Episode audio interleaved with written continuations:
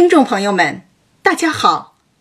这一讲的播出时间恰逢春节，在此，工作室的全体老师先给朋友们拜年了，恭祝鸡年吉祥、幸福安康、万事如意。今天这一讲是第四十二回回目：横无君蓝颜解疑癖。潇湘子雅穴补余香。第四十二讲题目：世间本就是记此记彼。二零一七年是我做《红楼梦》讲座的第七年，讲座场次呢超过一百讲，在喜马拉雅网的红楼电台发布讲座六十三集，同时。我也收听、收看了许多讲座、演讲、脱口秀的音频和视频。收听、收看最多的是蒋勋老师、傅佩荣老师、罗振宇、高晓松的讲述。做讲座就是在做内容，内容可以分为三类。如果用做菜来比喻，第一类。拌凉菜，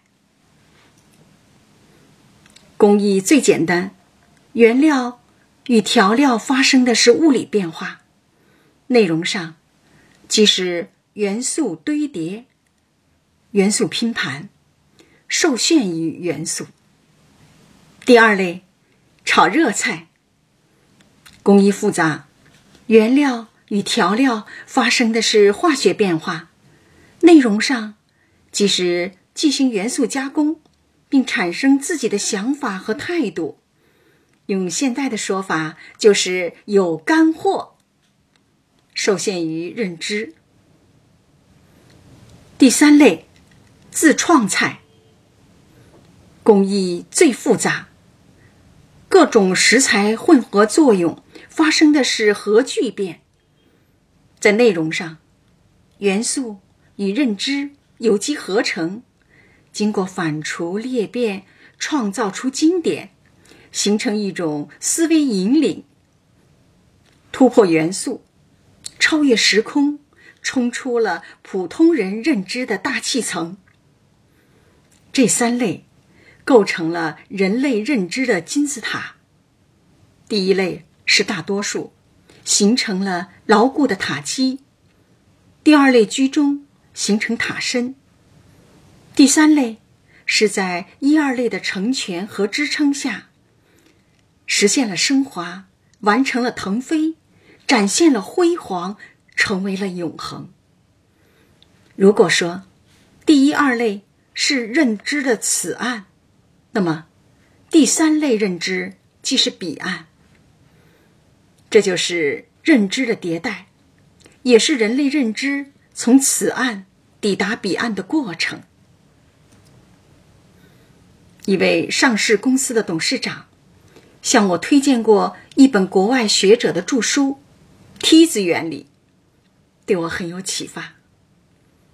按照这个原理，并不是站在梯子的最高端的位置上为最佳，而是站在最适合自己的位置上为最好，站在。最能发挥自我能量的位置上为最好，获得一种站位的舒适感，才能站得稳、站得久。我对自己红楼讲座的评价是：前几年属于第一类，近两年，近两年呢有了进步，进入到了第二类。对于第三类，是我前进的动力。努力方向和目标，自知很难达到，但是高山仰止，心向往之。我们一起进入文本。且说，刘姥姥带着板儿，先来见凤姐儿，说：“明日一早定要家去了，虽住了两三天，日子不多。”却把古往今来没见过的、没吃过的、没听见过的都惊艳了。刘姥姥的确大开眼界，大见世面，短暂的享受了贾家的荣华富贵。可这，并不影响她的生活方式和生活态度。再说，她来贾家报恩送果蔬，哪里会想到竟被贾母留宿了两三天？那时的通讯和交通又不便。这离家的两三天，刘姥姥与家人根本无法联络，处于失联的状态。那个时代的人，反倒没有短暂失联的焦虑与恐惧。现在的人最怕什么？怕出门忘带手机，怕手机没电，怕没网，怕没流量。为什么？因为。怕与外界失去联系。两年前，与许多大学教授去俄罗斯，每进一家饭店，大家先问有没有免费 WiFi。有一次得到回答，一楼大厅有，房间没有。几十人在大厅拿出手机、iPad，不停的滑动和戳点，一时间因这么多的人同时上网。导致网速骤降，更有人被上网在大厅待了两个多小时，当然也包括我，否则我怎么知道这些呢？网络时代被人们的即时联系、资讯的快速获得提供了极大的便利，使快速连接。成为了人们非常重要的一种需求，同时，也让人们对网络有了极大的依赖。不安全感、焦虑感和恐惧感也在快速提升，这也是一种科学的异化。刘姥姥接着说：“大家都这样连拼惜老照看我，我这一回去后。”没别的报答，唯有请些高香，天天给你们念佛，保佑你们长命百岁，就算我的心了。从贾母等人身上，我们看到了世家的文化、贵族的教养。作为回报，刘姥姥更多提供的是精神层面的。市场经济的原则是等价交换。人与人之间的交往讲究的是对等原则，在这里，我们看到了物质有价，情谊无价，祝福无价，牵挂无价，精神无价。精神与物质的交换，超越了世俗的交换原则。凤姐告诉道：“你别喜欢，都是为了你。”不常走动的老太太走了多半个园子，被风吹病了。大姐儿为找我在风地里吃了块糕，着凉发热。刘姥姥给出了理由。对于贾母，上了年纪，不惯十分劳乏的。要知道，刘姥姥比贾母还大一岁呢，旅途劳顿，鱼肉酒茶。畅聊笑闹，都没有对他的健康造成影响。如果要为这两位七十岁的老人，他们两个人都七十多岁了，为他们这两个老人的综合健康状况打分，刘姥姥的分值要高于贾母。对于小姐儿，一则去了生地方被风扑了，二则。只怕他身上干净，眼睛又净，或是遇见了什么神了。比不得我们的孩子，会走了，哪个坟圈子里不跑去？板儿就是最好的例证。刘姥姥与贾母，板儿与小姐儿，也就是以后的巧姐儿，形成了鲜明的对比。身体对环境的适应性强，兼容度高。水土不服的程度呢就低。许多人去西藏会有高原反应，在九寨沟也被称为东藏。我问导游：“西藏人来我们海拔低的地方会怎么样呢？”导游说：“同样也会不适应，会晕氧，吸氧太多反而会晕厥。文化是自然的产物，身体更如此。对于外界的反应，身体比意识要快得多。小时候。”住在军队大院，邻居家的女儿冬英三岁时，夏天在幼儿园睡午觉，一觉醒来，老师发现她脸歪嘴斜。妈妈带着她女儿，带着呢，带着冬英啊，是她的女儿，到处去求医问药，中医说是中邪。因她的床靠窗户，即使拉上窗帘。也有邪风进来吹着孩子，又是扎针，又是喝中药汤，又是脸上忽善雨血，受了不少苦，就是不好。一个漂亮的小女孩，因为一次午睡就破了相，真是可惜。我们楼下有一家陕西人，租用一间十平米的简易房，摆了一个水果摊儿。摊主的女儿生了一个大胖小子，大家看着他长到了三岁。小胖整天在水果摊周围玩，饿了抓起水果就吃，根本不用洗，从未见过闹肚子。困了就睡在一个临时支起的木板床上，四面八风来风，也没让小胖中个什么邪。这不就是现实版的巧姐儿和板儿吗？对于孩子，是娇生惯养，还是粗犷放养，结果各有不同。做家长的，是不是该好好的思考一下，重新做出明智的选择呢？接着，刘姥姥给出了对策。依我说，给他瞧瞧岁数本子。仔细撞刻着了呢。凤姐按照提醒，在一本类似黄历的迷信书《玉匣记》中找到了答案。八月二十五日，病者在东南方遇花神，在东南方向呢，得遇着了那个花花神了啊，用。五色纸钱四十张，向东南方四十步送之，大吉。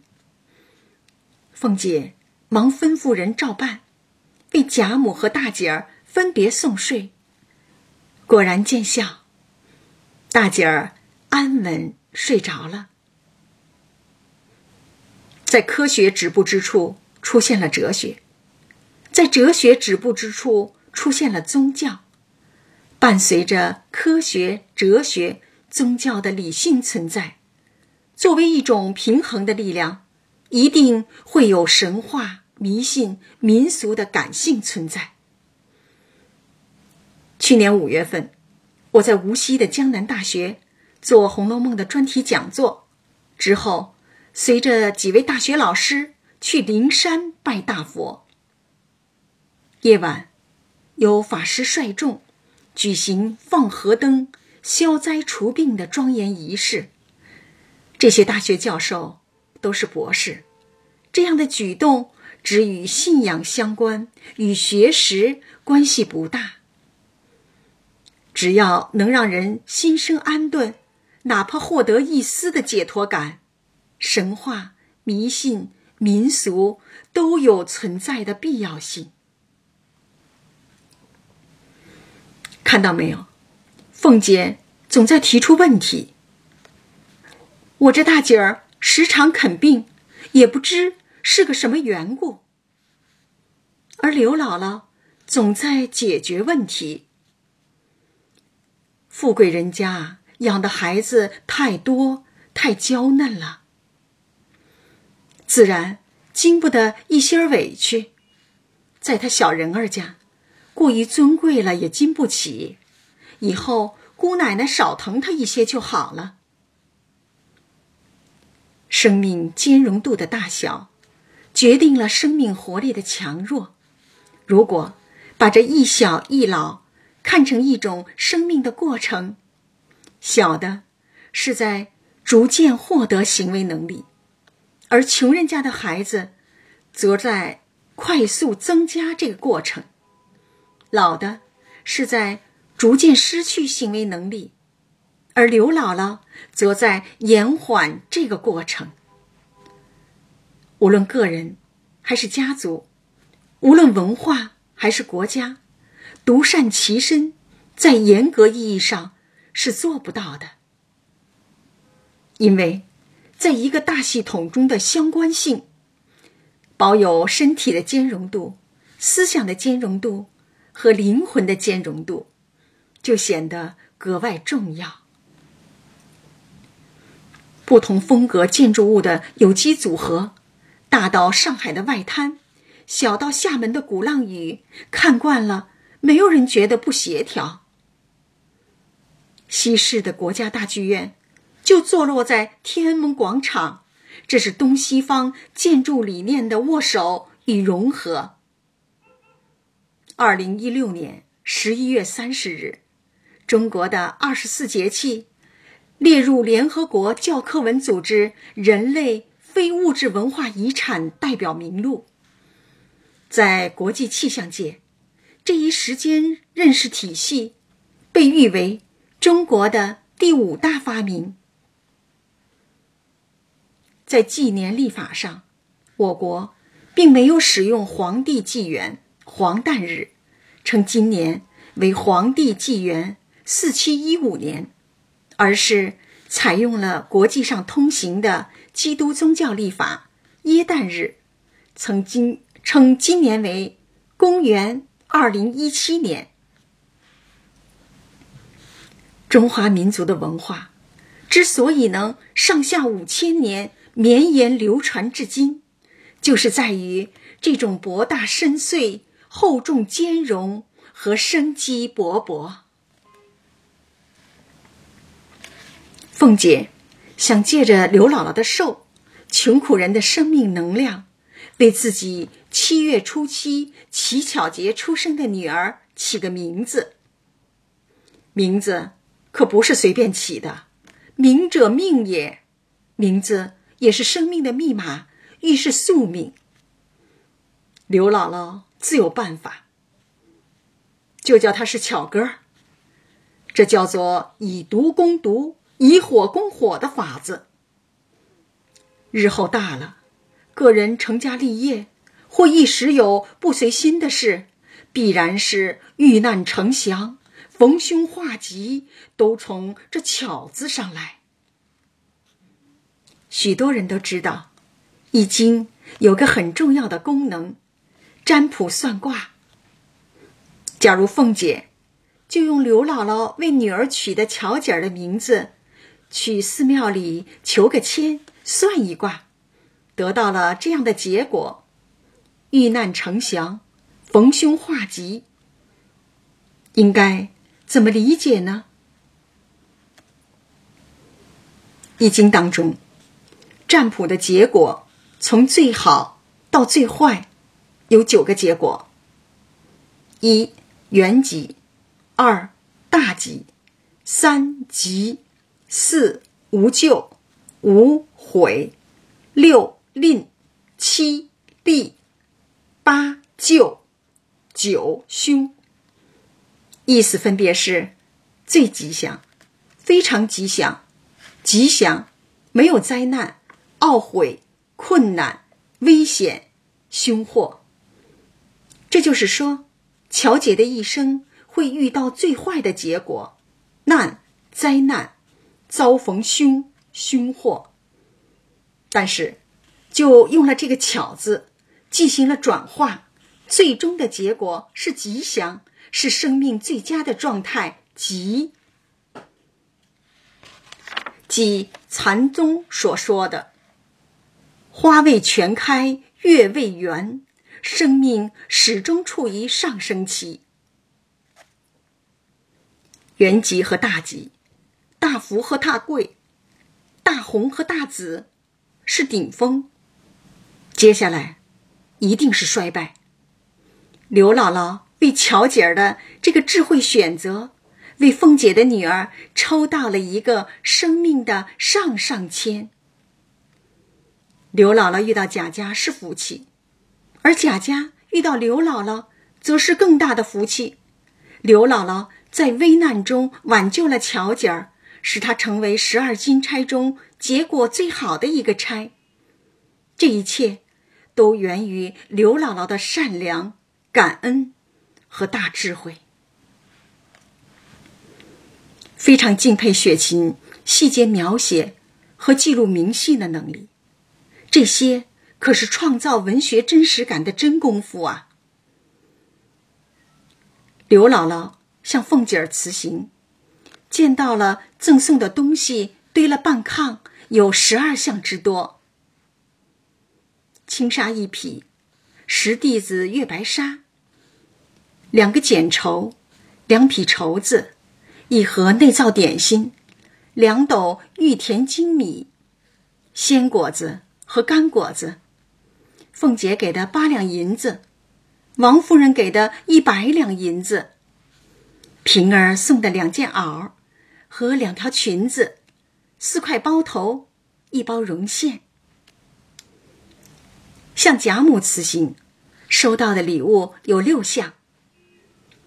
贾母过生日，众人孝敬的两套新衣服，面果子一盒，五种日常用的中成药，每种药都用一张方子包着，上面记载着药效和服法。贾家人真是细心周到、体贴入微，体现着人文关怀。两个比定如意的磕子，宝玉送的刘姥姥用过喝茶的成腰钟子，价值连城的古董啊！这是几件鸳鸯穿的鸳鸯穿过了的衣服，这些东西是平儿和鸳鸯帮助张罗收拾，又吩咐小厮们搬运，装在送刘姥姥回去的车上。彼此结的大善缘，必定结成大善果，日后报在巧姐儿身上。世间的种种因果报应，无论相信与否，它就那么真实的存在着。刘姥姥对贾家感激不尽，我哪一世修了来的，今儿这样，千恩万谢。一次次的千声念佛，平儿善解人意，笑道：“你放心收了吧，我还和你要东西呢。到年下，你只把你们晒的那个灰条菜干子和豇豆、扁豆、茄子、葫芦条各种干菜带些来。”我们这里上上下下都爱吃。送礼的原则有二：一是互通有无，接受方有需求；二是送出方能承受。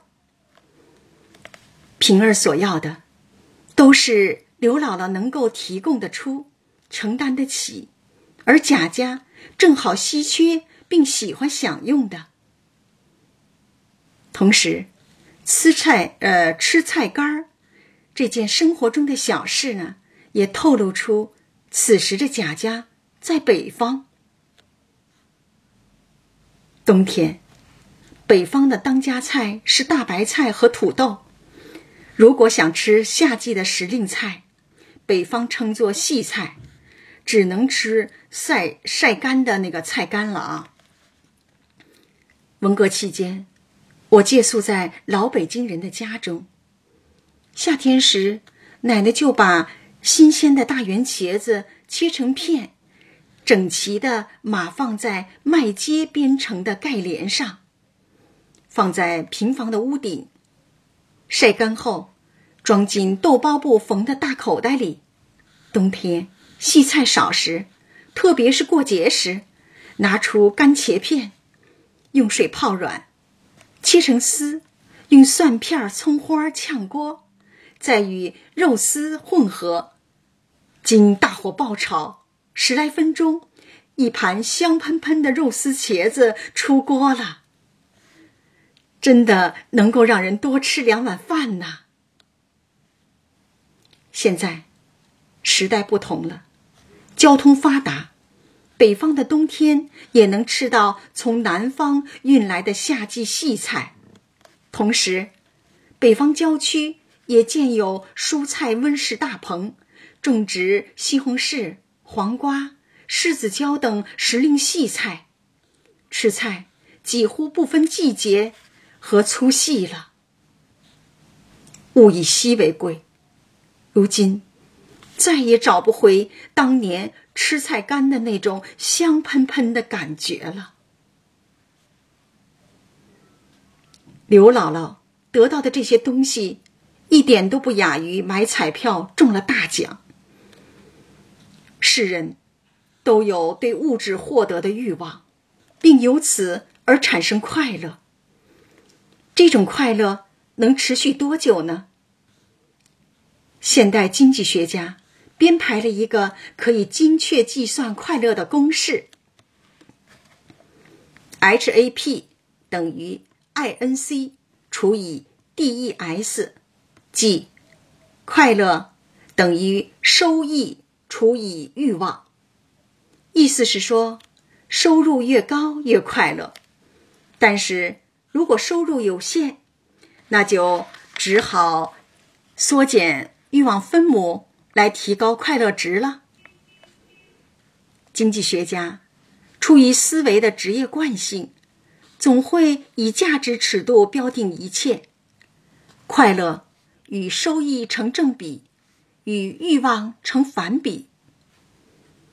又因为分母不能为零，否则等式无意义。也因此，人的欲望不能为零。事实上，一个人根本不能一点欲望也没有。欲望是生命的本质，没有欲望不能称其为人，甚至连动物也称不上。这是经济哲学的一种思辨吧。快乐是一种心理反应，在心理学上，只是一种心理现象，因刺激而产生。有人因物质刺激产生快乐，就像上面的公式所提到的；有人因精神刺激而快乐，听到一首曲子，内心产生强烈共鸣而快乐；更有人因灵感驱使，写出了一段动人的感言，突然解开了疑惑，解开了多年的疑惑。为自己心灵得到成长与升华而感到无比快乐，快乐，快乐也是很快就不乐了，转瞬即逝，所以时间持续不会久。快乐附着在人身上的耐力，远远比不上痛苦和悲伤。刘姥姥走了，几天的热闹日子过后，大观园的小女儿们、小儿女们，能平静下来吗？宝钗等吃过早饭，回园至分路处，便叫黛玉道：“平儿，跟我来，有一句话问你。”黛玉便同宝钗来至恒芜院中，瓶子。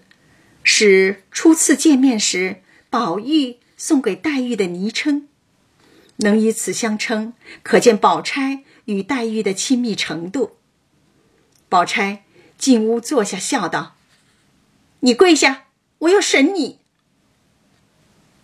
谁用了“跪”“审”这样的狠字，可昵称和笑容相伴，却起到了狠话软说，并不使人害怕的效果。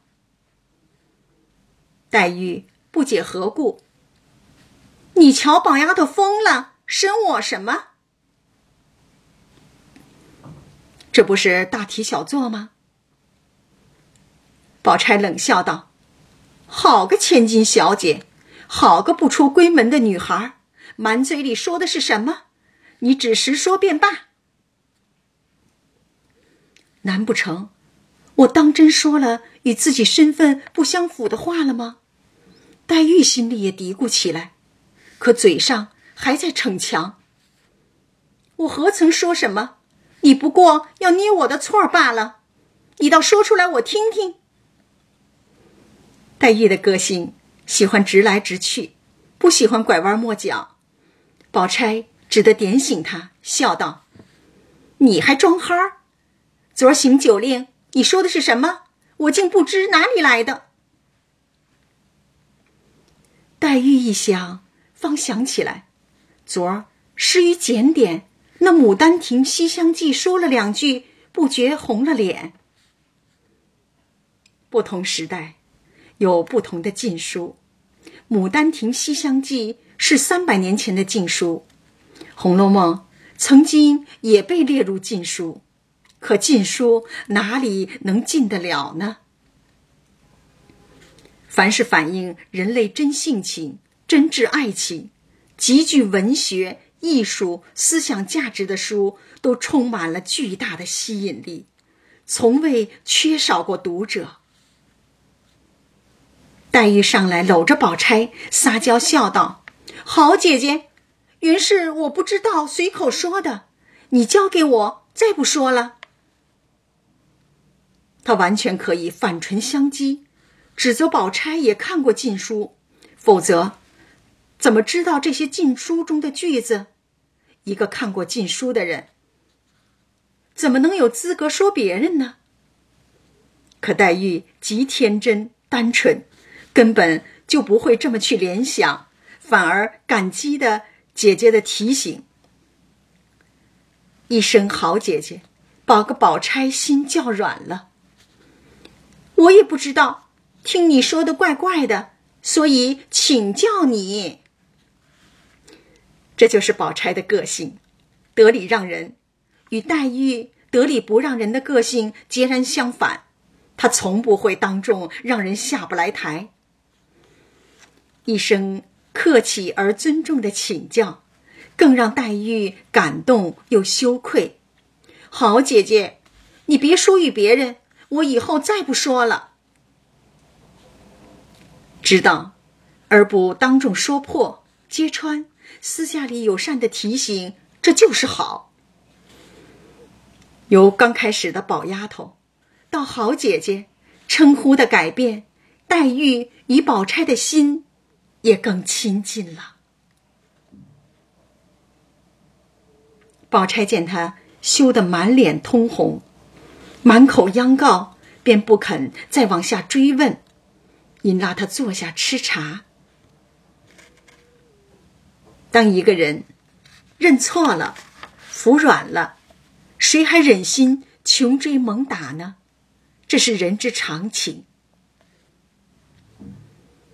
宝钗款款告诉道：“你当我是谁？我也是个淘气的，从小七八岁上也够个人馋的。”“款款”两字用的极好，有语重心长、娓娓道来之意。特别喜欢看这几段的描写，把两个小女孩之间知音、闺蜜、亲如姐妹的私密关系和真挚情感。表达的淋漓尽致。淘气是孩子的天性，对幼时的宝钗也不例外。如果一个孩子不淘气了，要么是生病了，要么是长大了。宝钗自报家境，我们家也算是个读书人家，祖父手里也爱藏书。现时人口多，姐妹兄兄弟呢都在一处，都怕看正经书。雪琴真是人性最好的代言人，敢于代替孩子说出真话，这得需要多大的勇气和胆量啊！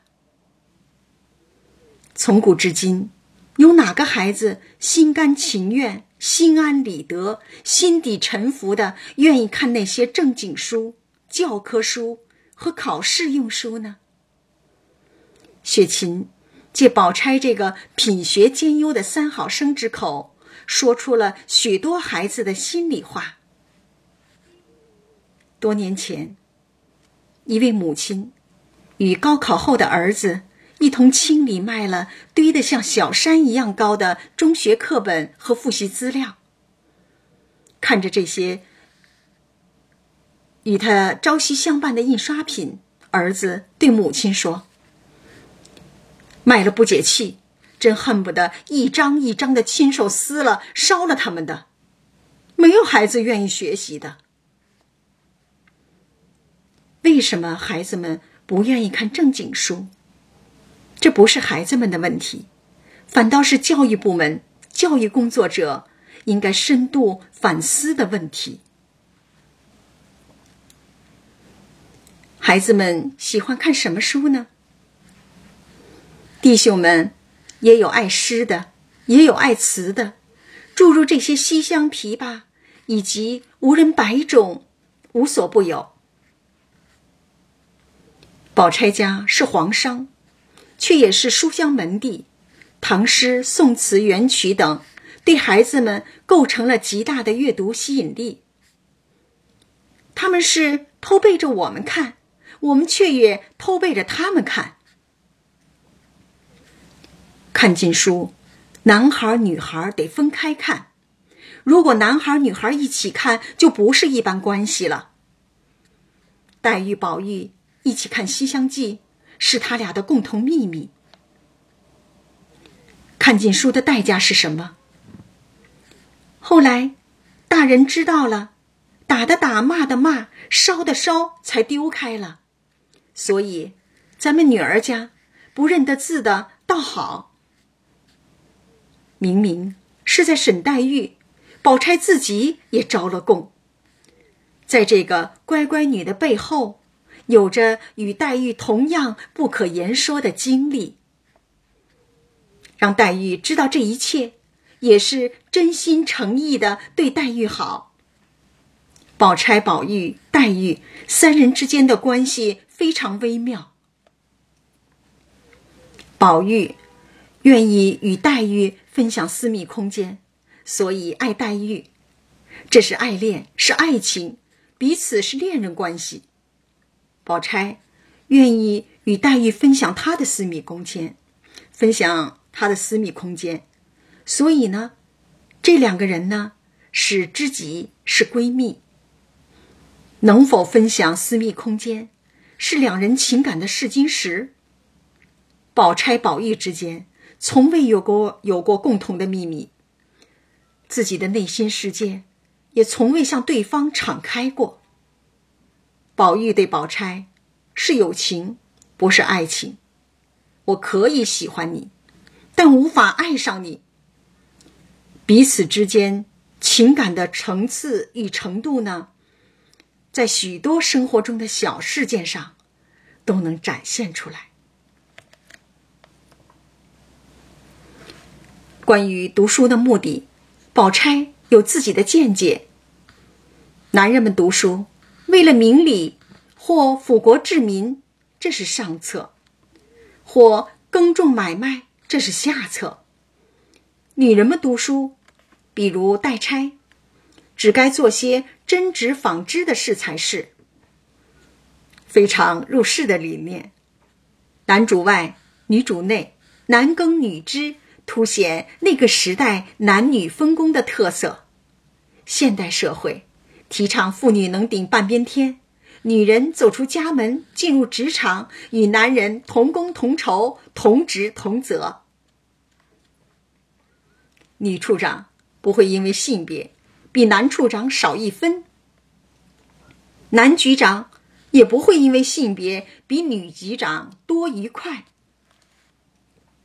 这是观念的更新，文明的发展，时代的进步。关于读书的忌讳，既认得了字，不过捡那些正经的书看罢了。最怕见了那些杂书，移了性情，就不可救了。在这点上，宝钗、黛玉、宝玉，宝钗呢和黛玉和宝玉呢有了分歧了。这话也多像贾政的话呀。观念各异，最终会导致人生道路选择的不同。一席话，说的黛玉垂头吃茶，心下暗服，只有答应是的一字。我虽然不赞同你的见解，但是我尊重你发表见解的权利，尊重个人意志。这就是三观不一致也可以成为好朋友的前提。诗社社长李纨突然派丫头素云来请宝钗、黛玉去稻香村商议要紧的事。二位姑娘一到，见迎探春、迎探惜三春、宝玉、湘云、社长八人全都在。社长开门见山，说出了集会的议题。社还没起，就有脱滑的了。四丫头要告一年的假呢。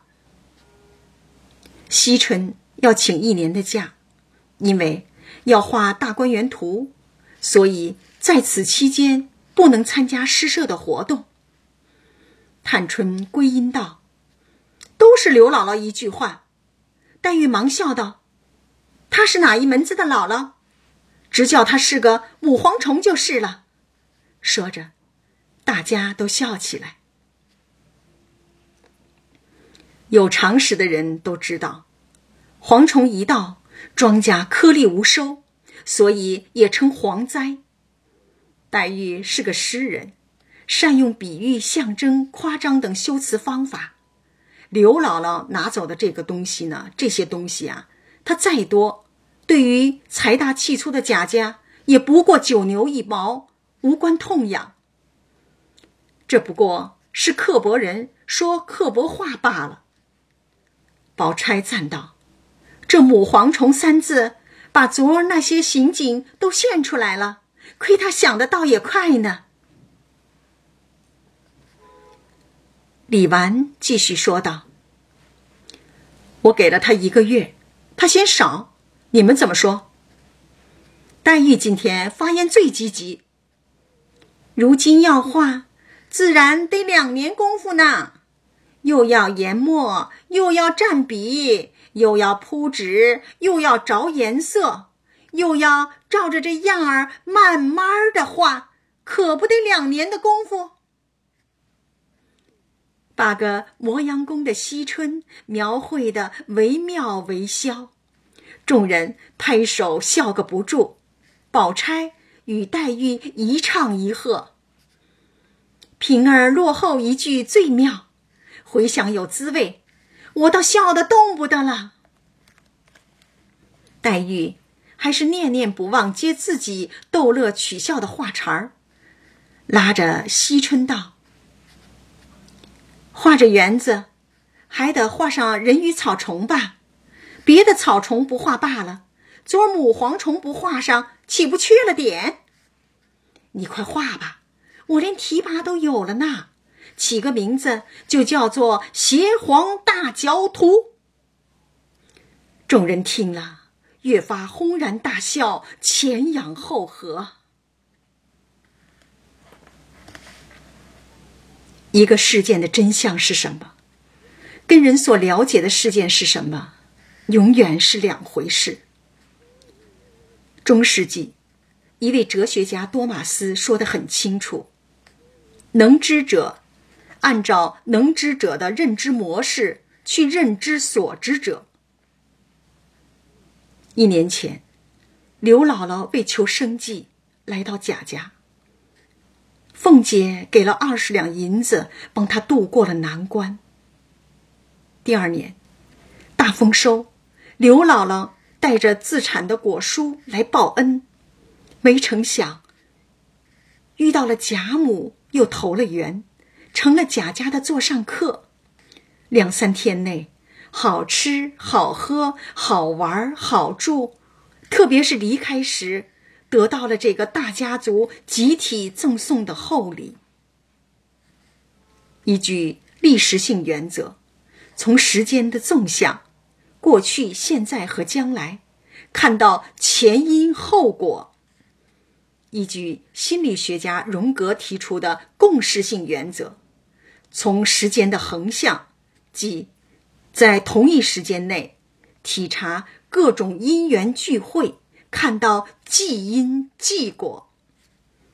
两个原则合在一起，综合考量，才能得到一个完整的答案。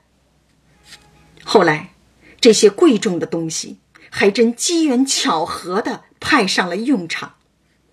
挽救了乔姐的一条性命。对于刘姥姥，越感恩越幸运。对于贾家，看上去是在救济刘姥姥，实际上是在危急中解救了乔姐，正应了那句话：“爱出者爱返，福往者福来。”此时的黛玉，仅凭眼前这一幕取笑刘姥姥，她哪里会知道前后的因果呢？被黛玉称作母蝗虫的刘姥姥，实际上是老师、人生导师、感恩戴德的典范。贾雨村曾是西宾，黛玉的家庭教师，可是人性的反面教员。忘恩负义的典型。这两个人，都让黛玉遇见，并近距离的接触。只有在漫长的生活中，通过经历，才能逐渐体会到人性的差异。这些，已无关乎黛玉、刘姥姥和贾雨村。他们已经为自己做出了选择。并承担了全部后果，只是每个读者见此，会有怎样的认知、选择、感悟和改变，这倒是一个很现实的问题。我的已知越大，未知也越大，我成了已知和未知的边界。如果想要未知足够大。不是扩大已知，而是破除我执，消除边界，将小宇宙融入大宇宙，纵浪大化中，把一滴水融入大海，成为大海。这是一种智慧，更是一种修行。认知的深度是透过现象看到本质，认知的广度。是在时间的长河中，通过原因看到结果。黛玉此时的局限性，何尝不是雪琴幼年时的局限性？又何尝不是未开之前我们的局限性呢？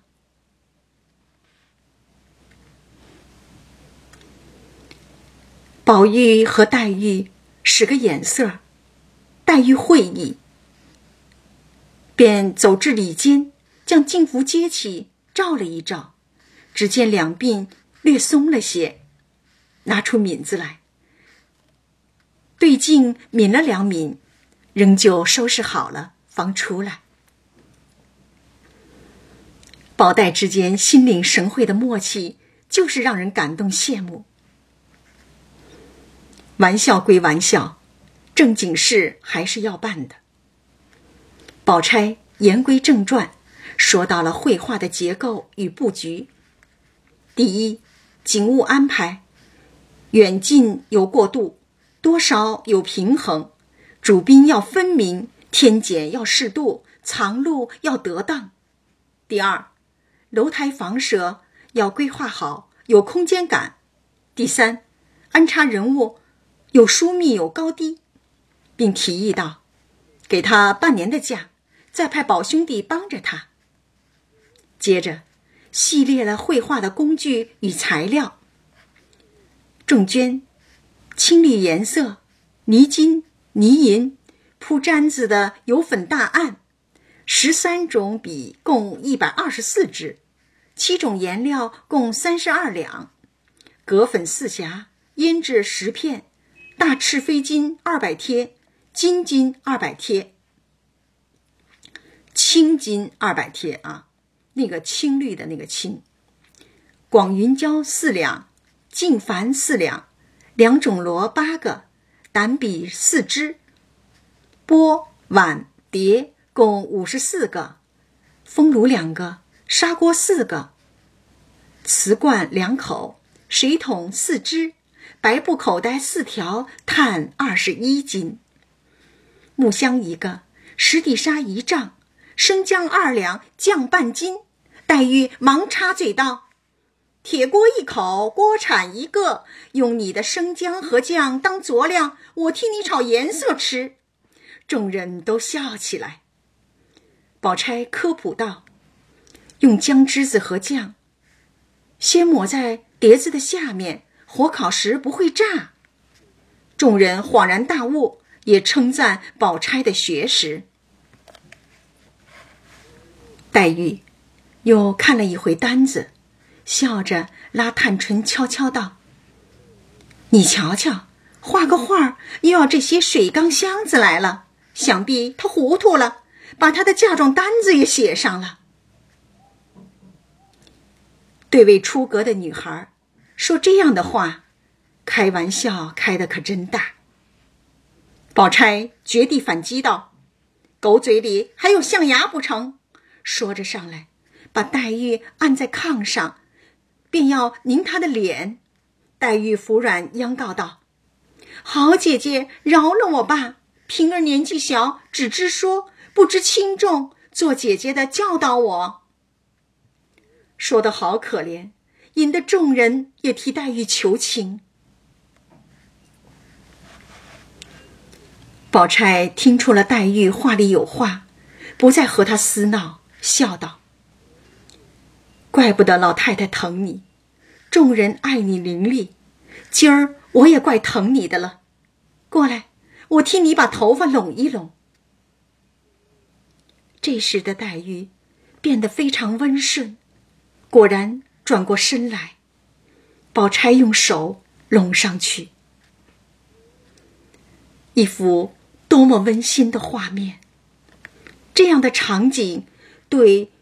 拥差弃代，或拥戴弃差的人，该作何感想呢？拥戴弃差，是从前的我，现在的我，更多的联想到差代有那么多的同，同一幅画，同一首判词，同一支曲子，同出现在宝玉的梦境中，同爱着一个男人贾宝玉。同结金兰契，宝钗和黛玉就像一枚人性硬币的两面，相生相克，彼此成全又彼此排斥，缺少哪一面，生命的状态都不完整。叔本华说：“生命意志只能像钟摆一样，始终晃动在。”痛苦和无聊之间，也在感性与理性、出世与入世、自我与圆融、为自己与为别人、孤芳自赏与艳冠群芳之间做出选择，在动态中寻求一种暂时的静态平衡。无论怎样选择，都有各自的道理。最佳的选择是做自己，因为别人都有人做了。人生就是从此岸到彼岸的过程，每个人终将走向彼岸，每个人就是自己的彼岸。这一讲就讲到这儿，感谢大家的收听。